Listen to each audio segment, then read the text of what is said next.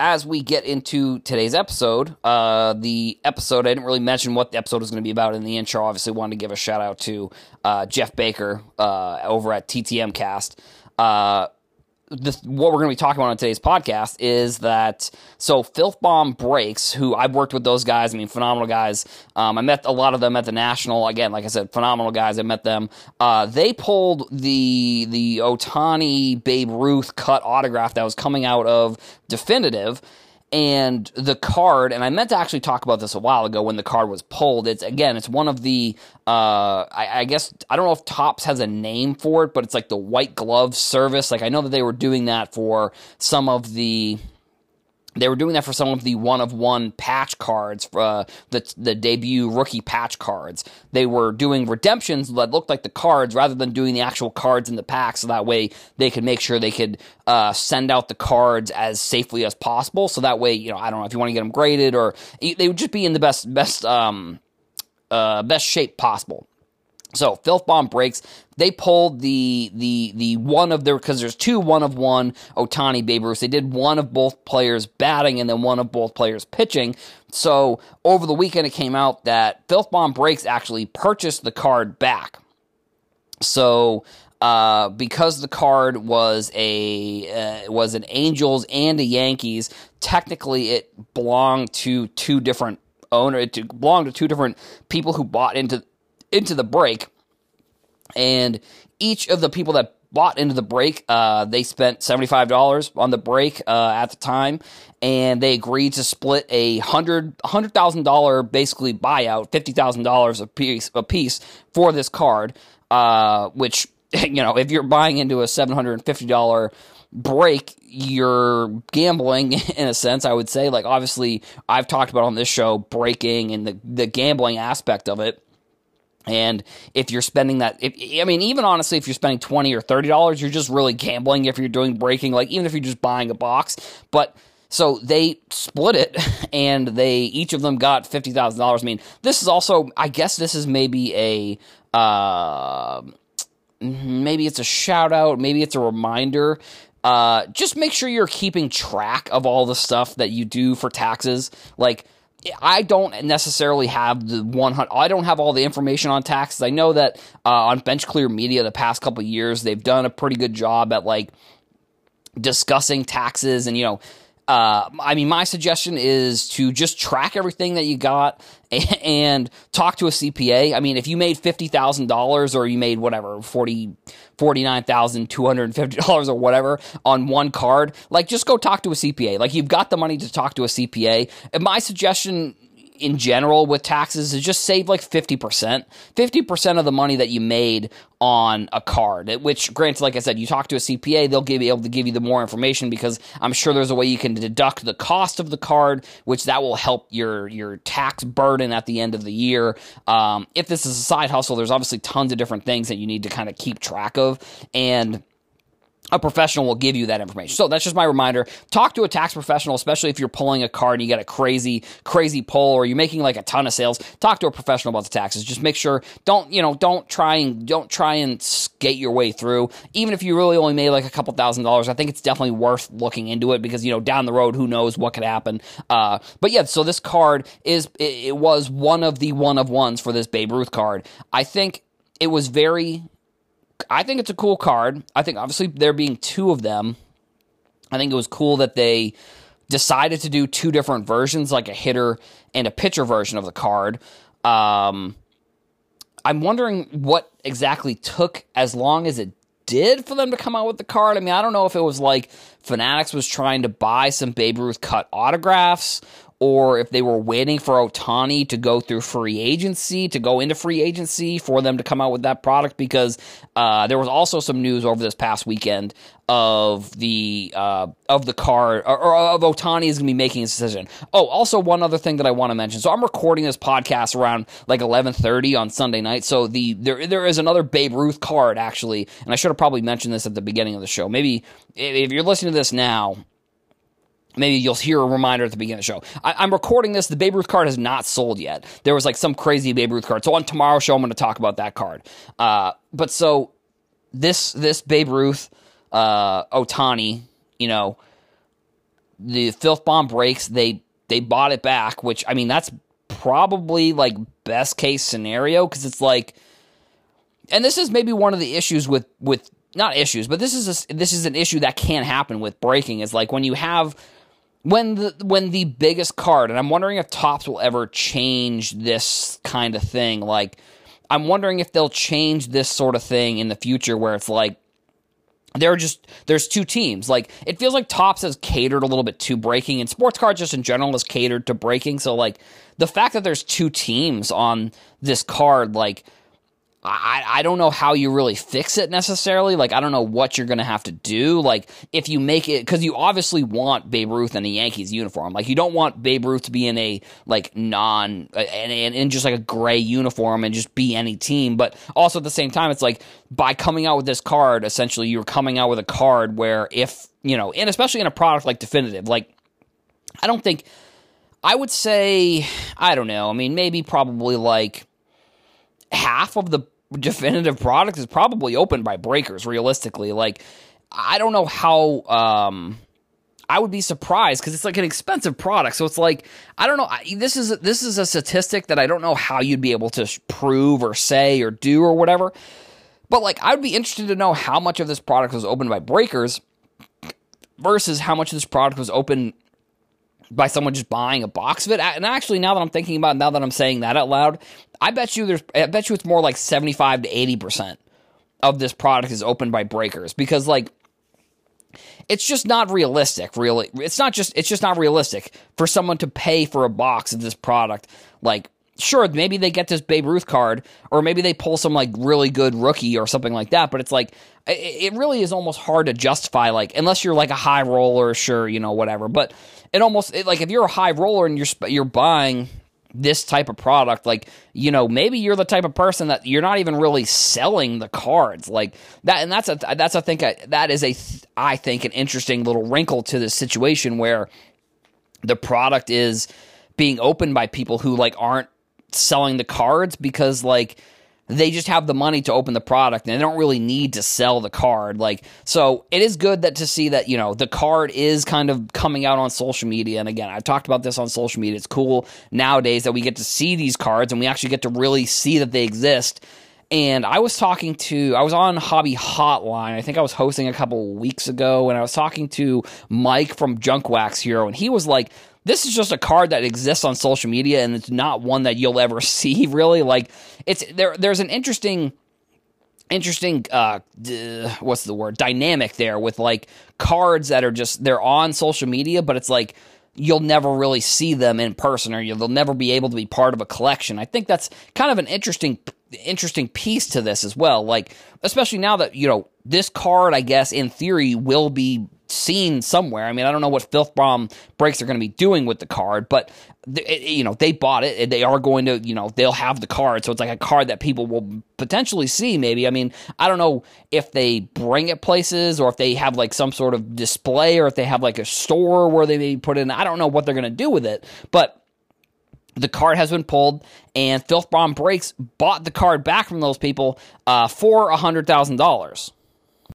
So late Sunday night, uh, because there was a bunch of extended extended bidding. I, I I guess with Robert Edward auctions, if any bids are put in on some of the top auctions, it goes to extended bidding, which means a, an extra 15 minutes gets added to all the items. So, like if you listen to last night's episode, I the, the auction just wasn't done yet, but it was like it was 11:30, and I'm like, I can, I'll, I'll do a full episode on this the next day because there was some news I talked about on the podcast yesterday. But like I said, so the cards sold for ended up being for $7.2 million. And it's now the third most expensive sports card behind the 1952 Mickey Mantle that I believe was in an SGC 9.5 and a T206 Honus Wagner that sold for $7.25 million. So it was, it was, I guess that would be 50 grand. I think I, yeah, 50, it would be just about 50 grand less than that Honus Wagner card. And I I have a few different thoughts on the card. One being obviously phenomenal that, you know, we still have cards that are selling in the industry. We have pieces of our industry, things in our industry that are selling for $7 million. that's obviously phenomenal news. That is you know, we, some people thought that it was going to be the most expensive sports card of all time. And that's kind of my other thought about it. But I do want to talk about that. I don't necessarily think this is a.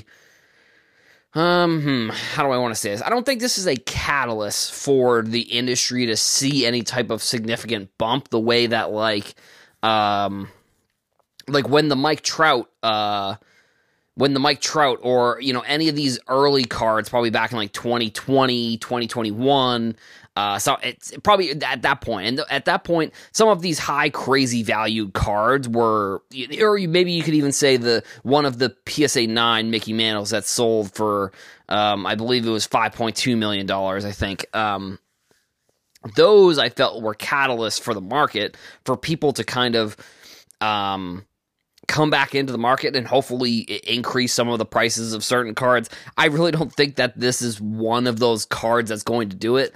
I think it's interesting that's like it's sort of a card that hasn't really been on the radar necessarily. I mean, a lot of the top cards, if you look at them, it's a lot of Mickey Mantles, it's a lot of you know T206 Honus Wagner's, it's a you know that Mike Trout card that's in that list that sold a couple years ago. Uh, it's a lot of those types of cards, so it's it's good to see you know a card that I feel like maybe wasn't on people's radar jump into this into the conversation.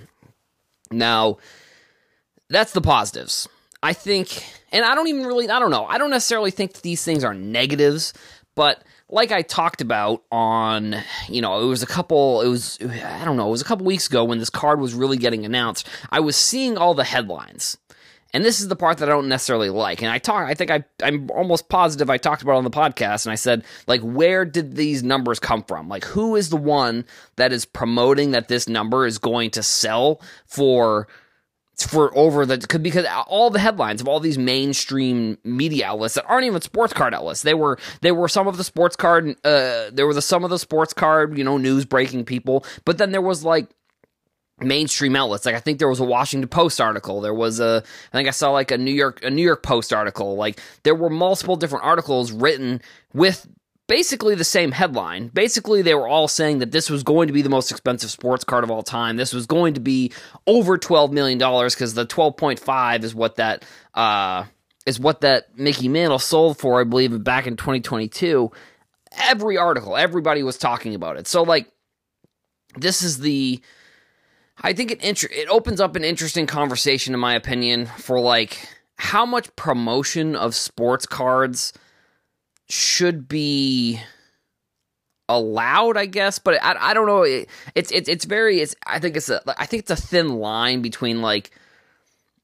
promotion of this card and like trying to pump up the card and the price of the card like and i think that i think actually it's potentially a good thing that this card didn't break the record because maybe it is setting some sort of precedent that like people that are looking to buy these cards aren't going to buy the card for a certain price because people are telling them to.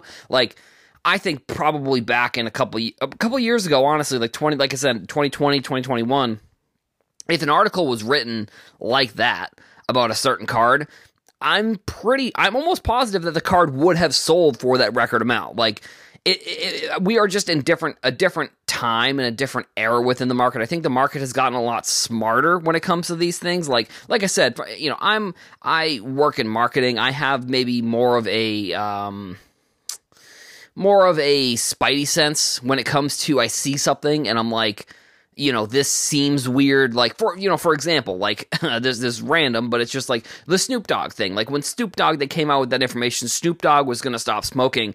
Literally within 30 seconds, I was like, this is a marketing campaign. Like this is not because everybody was just running with this headline. Snoop Dogg says that he's going to stop smoking, and then like a week later, it comes out that he's doing an advertisement for like a smokeless grill, and it's like, yeah, this, uh, you know, it was the most, it was the most obvious in my head. It, when I looked at it, it was the most obvious marketing campaign of all time. So it's like when non-sports card publications are talking about a sports card breaking the breaking the record in my mind, there's obviously some sort of marketing campaign going on here.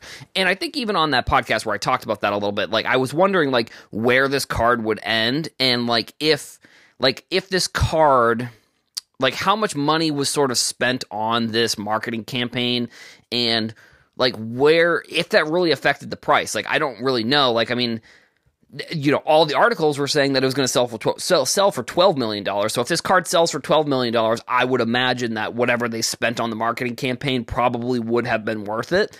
Now who is eva- who is evaluating this? Who is the person where did the mark where did the campaign come from? Who who set this up? Who's did who did this? This is sort of the point that i want to try and I, don't know where or who or, or who the original source was or who was the one that came out with these articles or who was the one that was telling people to write these articles because it was clear that you know and here's like maybe a little bit of behind the scenes from a marketing thing like the majority of articles about random things on like the Washington Post and these these other uh, these other media publications they're just purchased like you can just buy an article and you can just buy a spot in there and you can get a headline by purchasing it. Like yes they're obviously writing organic articles as well but like you know other than advertising I would say a significant portion of the revenue that these media companies are bringing in are like people that are paying for articles. So it's like, you know, it's like when you see like some fake guru or you see some person selling like a marketing course or you see some person who's like this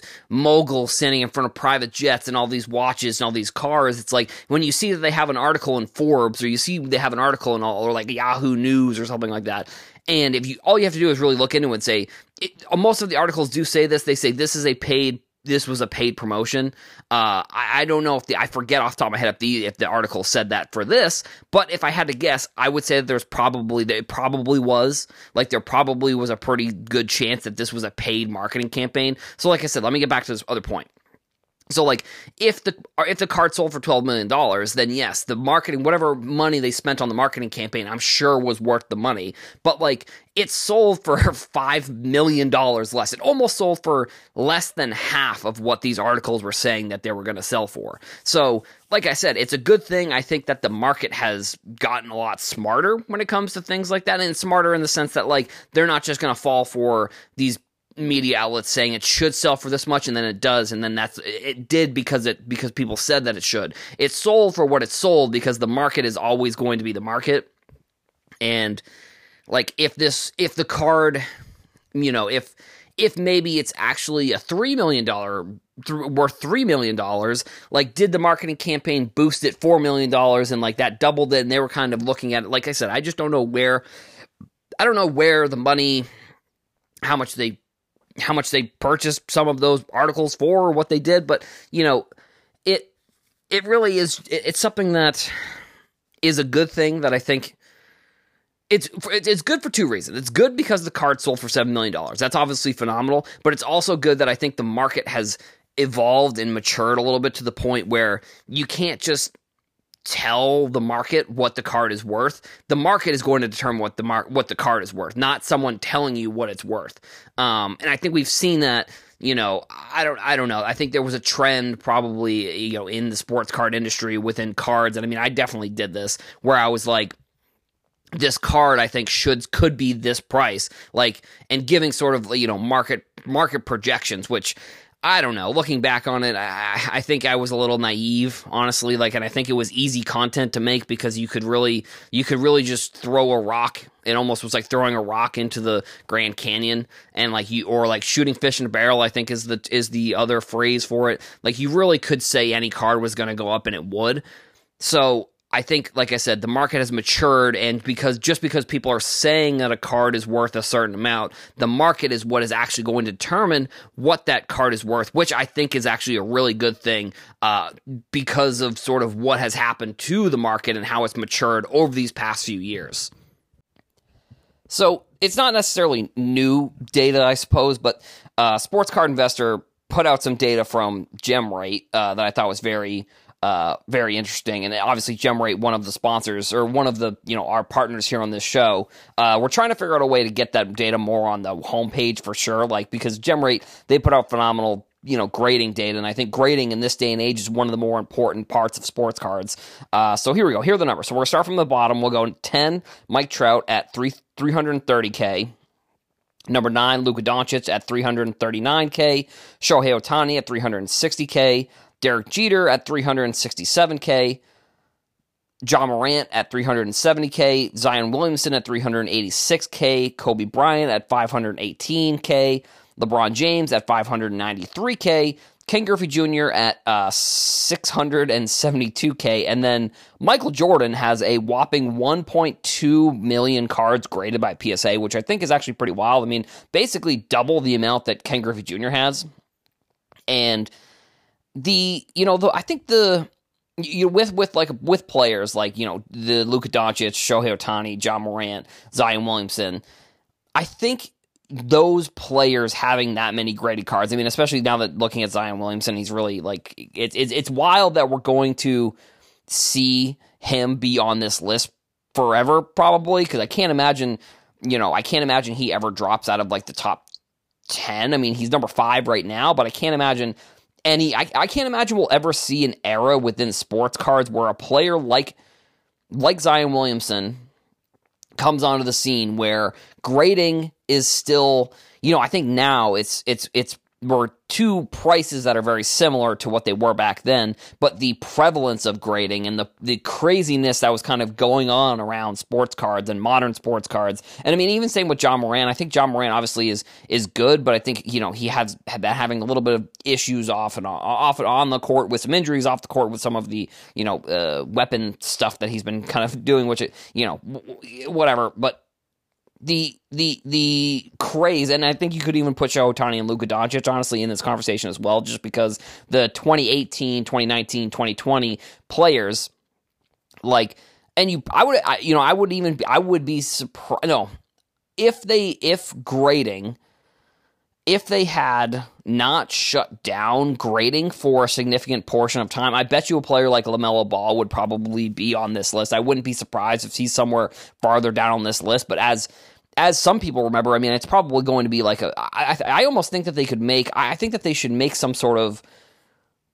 I think that there could be like a movie made about that era of sports cards, like, and not even not like in a similar way, but like when I think of when I think of that era, I think of like when the LaMelo Ball Prism cards were just about to come out. They literally were just like, yeah, we're not grading any more cards. Like that was like they, they cut it off like right they right around that time, and it's like it's just so crazy to think back to that time period and like how you know prevalent grading was and like how you know the backlog I think is interesting and it's something that I haven't actually seen a lot of people talk about recently. I do wonder if they've 100% caught up. I would have to imagine they're 100% caught up on any type of backlog that they have cuz like yeah, they yeah, you know what they must they must be 100% caught up because I got stuff graded at the national and I got did the like the bulk order and it came back and like as much time as they said that it was going to. And, you know, for for even like some bulk submissions when you were doing them, it would take like six or seven or eight months for some of these. And I know some people that had like over a year on their orders to come back, which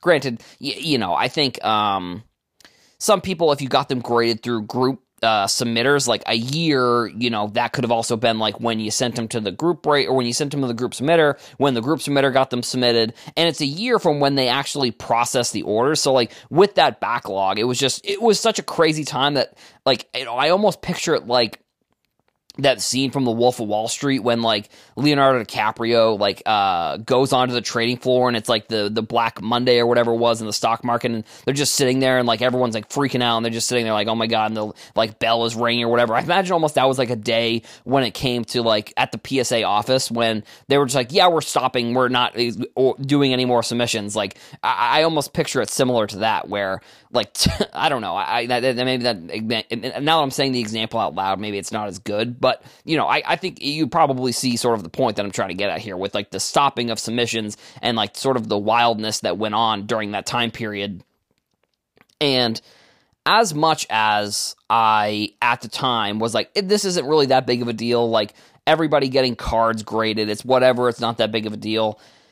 I still don't necessarily think it's that big of a deal. I guess. I mean, eh, you know, I, I think that we, like, I think people can, people over I think they exaggerated a little bit when they were kind of how mad they were at the time about how much people were getting stuff graded. Like I don't really think it's that much of a big deal. Like if you want to get stuff graded, fine, go get it graded like because now you're seeing like SGC's doing like a $9 deal I think with um SGC's doing a nine dollar deal. I think with Topps like if you get uh, Bowman basketball or Bowman football, great, they're doing nine dollars, and I think like the submission was like a ten or 50, like a seven or ten day submission. You can do all this stuff, and you get the cards graded and all that. But like and PSA, I think has gotten a lot better. I mean, if you're doing a bulk submission, you probably could get those back in like th- two or three months. Like not really too bad. I mean, if you're getting a bunch of stuff graded, if you're going to get them graded in person, like I said, I think I don't know.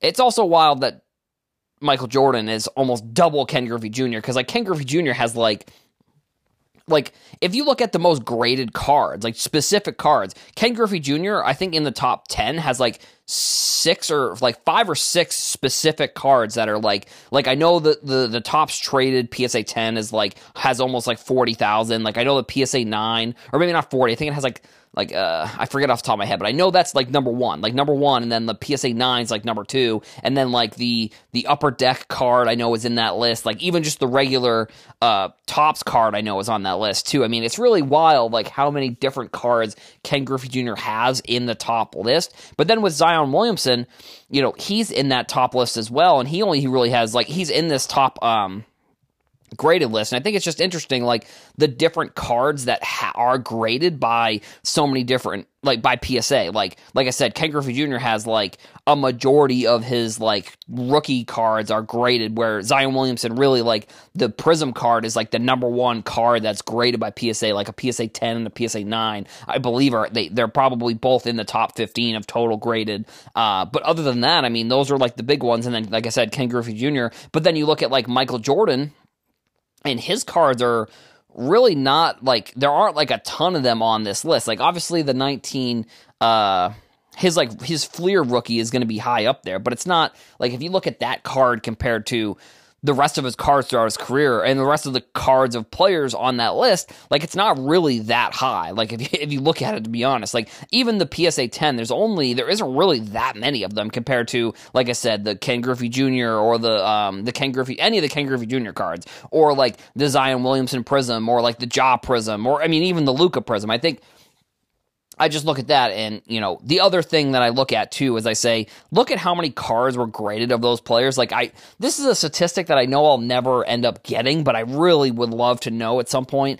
is like what is the percentage of cards that aren't graded? Like how many Zion cards are there out there that just aren't graded? Like if he has like um if he has let's see, if he has over 386,000 cards graded by PSA, like how many cards aren't graded? Like, is that only like, is that 5%? Is that like 10%? Like, is that 1%? Cause I mean, if it, I just don't even know what that number could be. And I mean, same with Luka, I mean, like I wonder, you know, he his his print runs were probably a little bit lower than Zion's, but like they they were still creeping up there. Like if you look at uh total PSA Prism graded cards, like if you look at those numbers, you're gonna see like the jump from Tatum's year in 2017 to Luka's year in 2018 is like a pretty significant jump, which is it's crazy that that happened, and then also sort of the the craze of sports cards kind of followed that, and like people kind of looked at that card as sort of like the card to buy, but like if you look at like like I said, the Tatum, there's like a,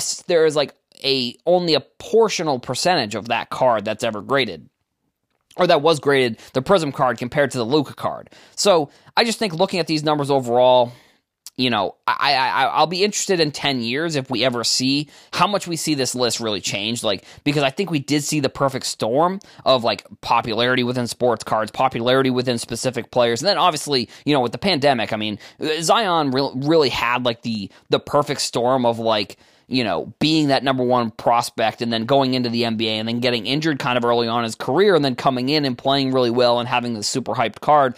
And then the pandemic happened and they stopped playing. So, like, then you have the whole summer of people just being like, oh, Zion, I can't wait to, to see Zion getting back out there. And then people are just getting all of his cards and they're sending in grading. So, it was really was like that 2019 year, I think, is going to be a very interesting year when we look back on in sports cards because like I don't know I would I wouldn't be surprised if a player like Coby White is in the top 20 like the 2019 year I think is just going to be such an interesting year to look back on in sports cards.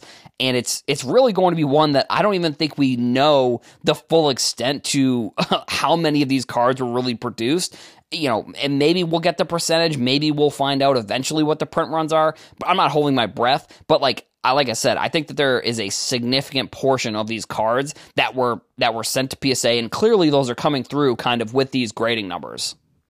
So I definitely suggest going to check out this podcast. Uh, I think it was last Wednesday. Uh, Bill Simmons has you know his podcast on the Ringer. I believe he does have timestamps in the episodes, but I think the, the interview with Michael Rubin starts at around 54 minutes. He's a long podcast. So 54 minutes is when the Michael Rubin podcast starts. I would definitely, I mean, I don't know. I, I listened to it, I thought it was really interesting. This was actually a clip that I was, that was pulled from uh, somebody on TikTok. It was Ripon Wax, who is somebody that I, uh, who, who I've known for a while. I met him at the National a couple times. He posted this clip originally on TikTok. I did speed the clip up to like 1.5 speed just so that way we could get the whole clip in. Uh, but I'm going to start. I'm going to play the clip right now, and then I'm after the clip. I'm going to tell you some of my thoughts about it. Yeah, one of the things now, and it's not with you guys necessarily, but just like these box breaks, it's a whole thing now about did they fake did they fake that one? Oh, how did that person end up with the card in this box? And here's what I'm going to tell you. So, so, how do you how do you fix that? So, so let me people give you feel good about it. So, so first of all, breaking is a big part of the collectibles industry. If a collector doesn't, That's a big part of Fanatics Live. correct, and, and, if a collector doesn't like that, then they're just not being realistic. Because you say there are three distribution points uh, for primary cards, Yeah. right? Breakers, hobby shops, and retailers like a, you know a Walmart or a Target. That's been and before it was hobby shops and the retailers. It wasn't um, the breakers. The breakers now have a you know important you know, and, and by the way, it's, it's it's great marketing. So you know for us. Um, we understand the math of you take like, you know, a big breaker and one guy's doing 15% of the business, they're going to get 15% of the cards. So what we did, people always question the integrity Yeah. of what we do. So this year for the first time, we said, hey, let's take our auditor. I think we hired Deloitte and Touche and it wasn't Deloitte and Touche. One of the auditors, we're going to hire you. I think it is Deloitte and Touche. We're going to hire you. We're going to pay you to audit all the results the same way the NBA audits their draft lottery. That's cool. And we did that this year. Okay. Now we haven't really broadcasted, but we started doing that this past year. We now have Deloitte and Touche coming in, auditing everything to make sure that everything is random as it's advertised. So that was a great thing for us to do. We just added a cost for the authenticity of the hobby. Does everyone know we did that? No. Did we make a big deal out of it? No. But it's important to do things like that. Absolutely. I, I always say, anytime someone has it right, we should listen to it, figure out whether they're right or wrong. If they're right, we should act on it. If they're wrong, we should still hear their perspective. I think that there's two. I mean, I have two main takeaways from that clip. Uh, I think one is that they have clearly included uh, breakers. Obviously, I think it's pretty obvious, like especially because with Fanatics Live, they've clearly included breakers in the three ways of you know he talked about the three ways of distribution. You got hobby shops, you got retail shops, uh, and then now you have you're they're including breakers in that conversation now. Um, and I think that seems fairly obvious to me, if I'm going to be honest. Like we've seen breakers become more and more popular, and I think it's it's just a different way for people to enjoy sports cards. And I get that for most collectors or people who are in in the hobby, maybe they don't like breaking because you know I I don't know. I think it maybe has there are maybe some negatives. Maybe has drawn up the price of some certain boxes, but overall, like I just don't see the the price of boxes for certain products I think is pretty high and I think pretty unrealistic for what you're actually getting in the box. And I would like to see that price come down to be honest. But like at this point in the sports card industry, like I find it pretty hard to argue that like pricing of sports cards is really like especially at this point. Like if you were if we were talking a couple years ago, maybe we could make the argument that it was think everything was overpriced. I think you can find cards nowadays.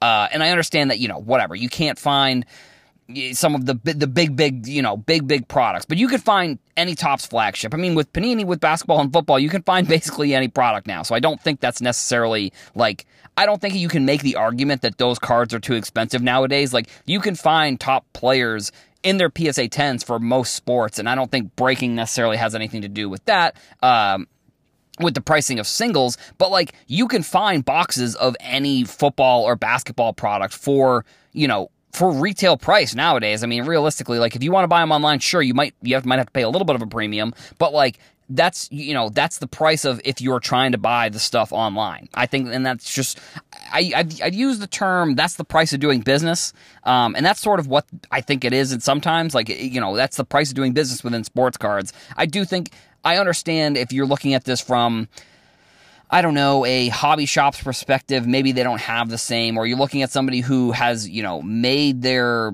living in sports cards, things change. And that's kind of the other thing with this industry is like it's constantly changing, which some people may not like that. I think it is good for people who are enjoy doing business and all these types of things. But uh, the other, the other very interesting piece was that Fanatics hired a uh, they hired an auditing agency, which I believe is just the agency that they use to audit probably everything within their business. Um, now, I did think the one funny part that Michael Rubin said on there was like he he said that they did this, and he goes, "Oh, but they, you know, have we promoted? It? Have we talked about it? No, not really." And it's like, well, dude, you're talking about it on like one of the biggest podcasts, one of the biggest sports podcasts in the world. So I think at this point I, I would imagine there's probably gonna be more people talking about it, and I don't know. Fanatics will probably never come out with these numbers, so it's like, what's even really the point of what is the point of talking about it at all if they're not gonna come out with the with the audited statistics? Because it's like if the audits if the audited statistics are for Fanatics to look at, then what's the what is you know what is the point? I mean, I, I realistically, this audit is probably he, when I originally heard this clip, what it, what first came to my mind was that the only reason they would audit the business is if they're trying to get investors, and the investors are skeptical that they're doing that they are giving the they're giving boxes away to you know big influencers and all these types of things. That's that's really the one of the only reasons I can think of. I'm sure I'm sure there are other reasons you could probably think of of why they would do audits and why they would want to do it. I mean, you know, as a sports card fan, like the audits are something I've been wanting to see for a while. But it, like I said, if it's it's not something I feel like they're going to come out with, like I just. I don't know what, you know, they, they said they hired auditors to make sure everything is above board. And it's like, but what is being audited? You know, like we're never going to see these numbers. So it's like, again, what what's really the point of even saying it at all, I guess? I mean, I get, you know, I see that. I, I understand that you're answering uh, Bill Simmons' question there when he asks about you know uh, influencers and people getting boxes, and it's like all you really have to say is no, we're not doing that. Like to be to come out and say that there's an audit going on, it it almost makes me it almost it almost makes me a little bit like it seems like there's a red flag. It seems like there's like a little bit of an alarm bell going off in my head. Like why are we talking about why is the company doing an audit on themselves? Like why why why why isn't it just a no that's not happening? We aren't giving out. Like why are we do why do we have to bring up an audit? And and I think you know I think he, in the interview he probably does allude to that that that's not going on. But at the same time it's like the the fact that they're bringing in an auditor to make sure this isn't happening does make me a little bit you know like I said it, it brings up some red flags in my opinion of like is somebody like who like who is in control of this? Like this is sort of where I think the audit is going to be good. It's like who is in control of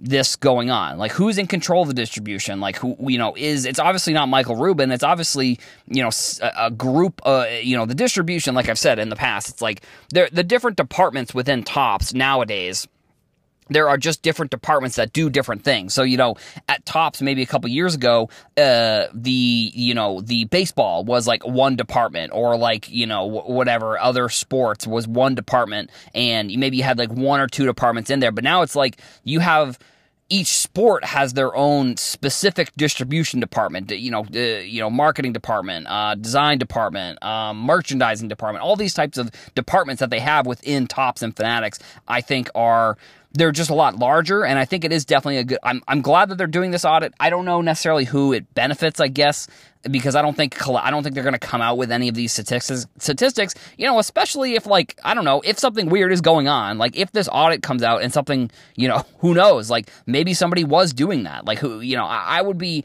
i would be you know I would want Panini to do this audit more than Topps and Fanatics because I think we've seen more controversy with Panini doing this over the past few years than we have with Topps and Fanatics. But I think those were my main two takeaways from that clip. Um, like I said, it, it, was I think it was last Wednesday when the podcast came out. Uh, definitely something you should go check out if you're into you know if you like, like listening to Michael Rubin talk. I mean, I know some people maybe maybe they don't at this point because he does he does do a ton of interviews, but it was a good like long form interview where he went in depth on a lot of topics.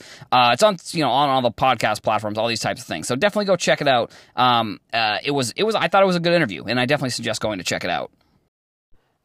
Nat Turner put out a post and he said in so far in 2023 they have authenticated and graded 1600 1986 uh, Fleer Michael Jordan rookie cards. On top of that, they have failed 447 additional copies or they they he said we failed additional the, the that number as cop or fake or, or counterfeit. So year to date, uh, two thousand five hundred or two thousand and fifty one copies of the Michael Jordan rookie have come in, and 21 percent have been fake. Which, I guess, one thing that that I would also want to get some data on is like mod some some modern cards potentially. Like I would be interested at a percentage of how many modern cards have been sent in and been faked.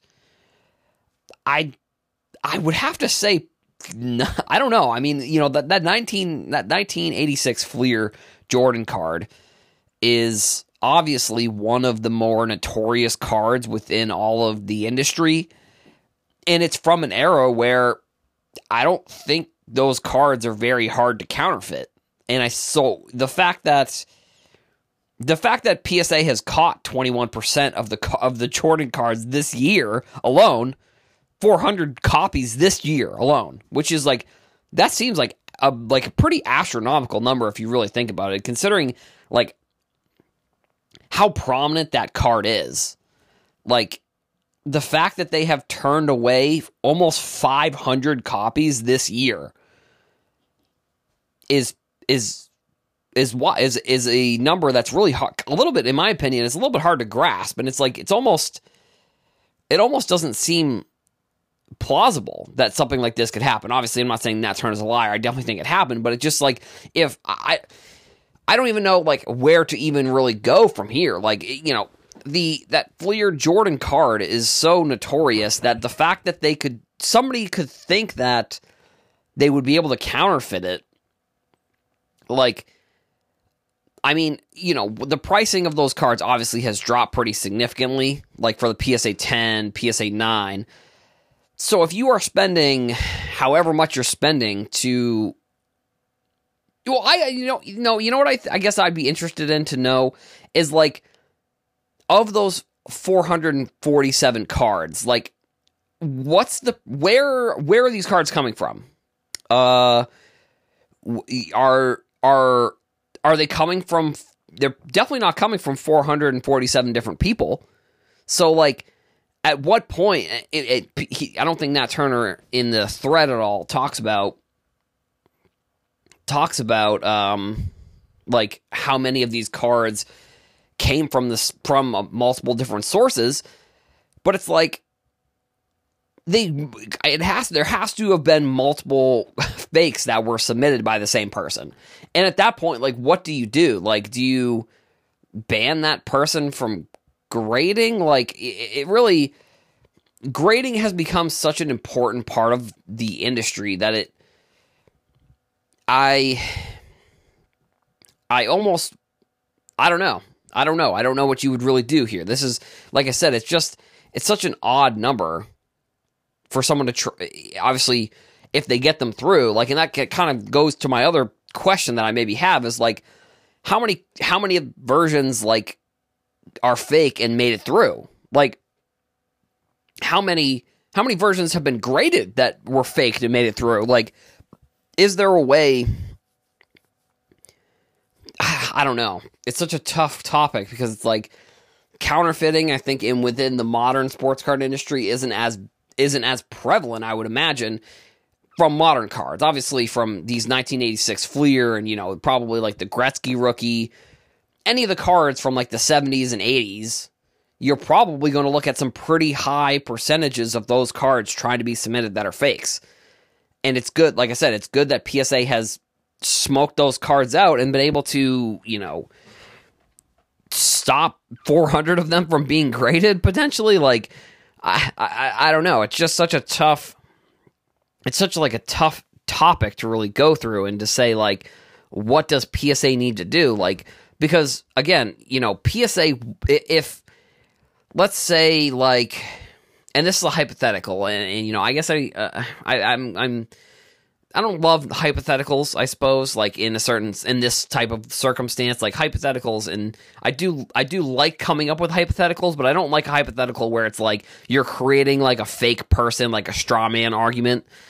But it's like what if you have like a prevalent card submitter and they're submitting a lot of fake cards? Like do you ban them from from submitting cards? Like or do you have to say like, "Hey, like this is what's going on with your card submissions, like what's going on like where like I like what's the level of investigation they're doing on these fake cards and where they're coming from is maybe my next question which if you're PSA that's not necessarily your job but at the same time if if if five if five if one person submitted five cards and they all came back as fake or one person submitted if one person is submitting five car or, a multiple of different cards and you know you've got a couple fakes in there or counterfeit like do you have to have the conversation with the person be like hey what's going on here? Like where did you get these? Like at what obviously i don't think psa i feel like there's you probably psa probably can't do that but maybe it's something that they should look into. Like should psa be trying to investigate these fakes and counterfeits? I guess maybe that's ultimately the point that i want to i guess i want to ask the question to the audience and think about is like is this something for PSA to look at and say, well, we need to figure out where these fakes are coming from. If it's multiple, if it's if it's multiple cards from the same person, I feel like it's kind of probably pretty easy. If it's if it's like a if it's a uh, I don't know, or if it's like a prevalent gr- if it's a prevalent group submitter. Again, I feel like that's fairly not easy, but it's fairly uh, accessible for you to reach out to that person, be like, "Hey, where'd you get this card?" Like we're trying to do because it's fraud. That's what that's what's going on. Like it's th- th- someone is committed at some point in the process. Someone is committing fraud. Now, whether it's the person who bought the card, who, who or who created the card, like if they counterfeited it, or if it's the person the, uh, two or three links down the chain of like where the card came from. Like I don't know. Like they need to figure out I guess where these cards are coming from because 20% is like pretty uh, 20% is significant. And again, it's also with this Jordan card like how many of these cards exist still that haven't been graded is another interesting thing that I would be I would want to know. Well, probably again, we probably will never know, but you got to think it's probably a pretty it's pretty high. It's got to be a pretty high percentage. But either way, I mean, you, you hope that down the road, maybe the the the counterfeiting, if oh you know, but honestly, the thing is like, if there's money to be made, someone's going to try and make it.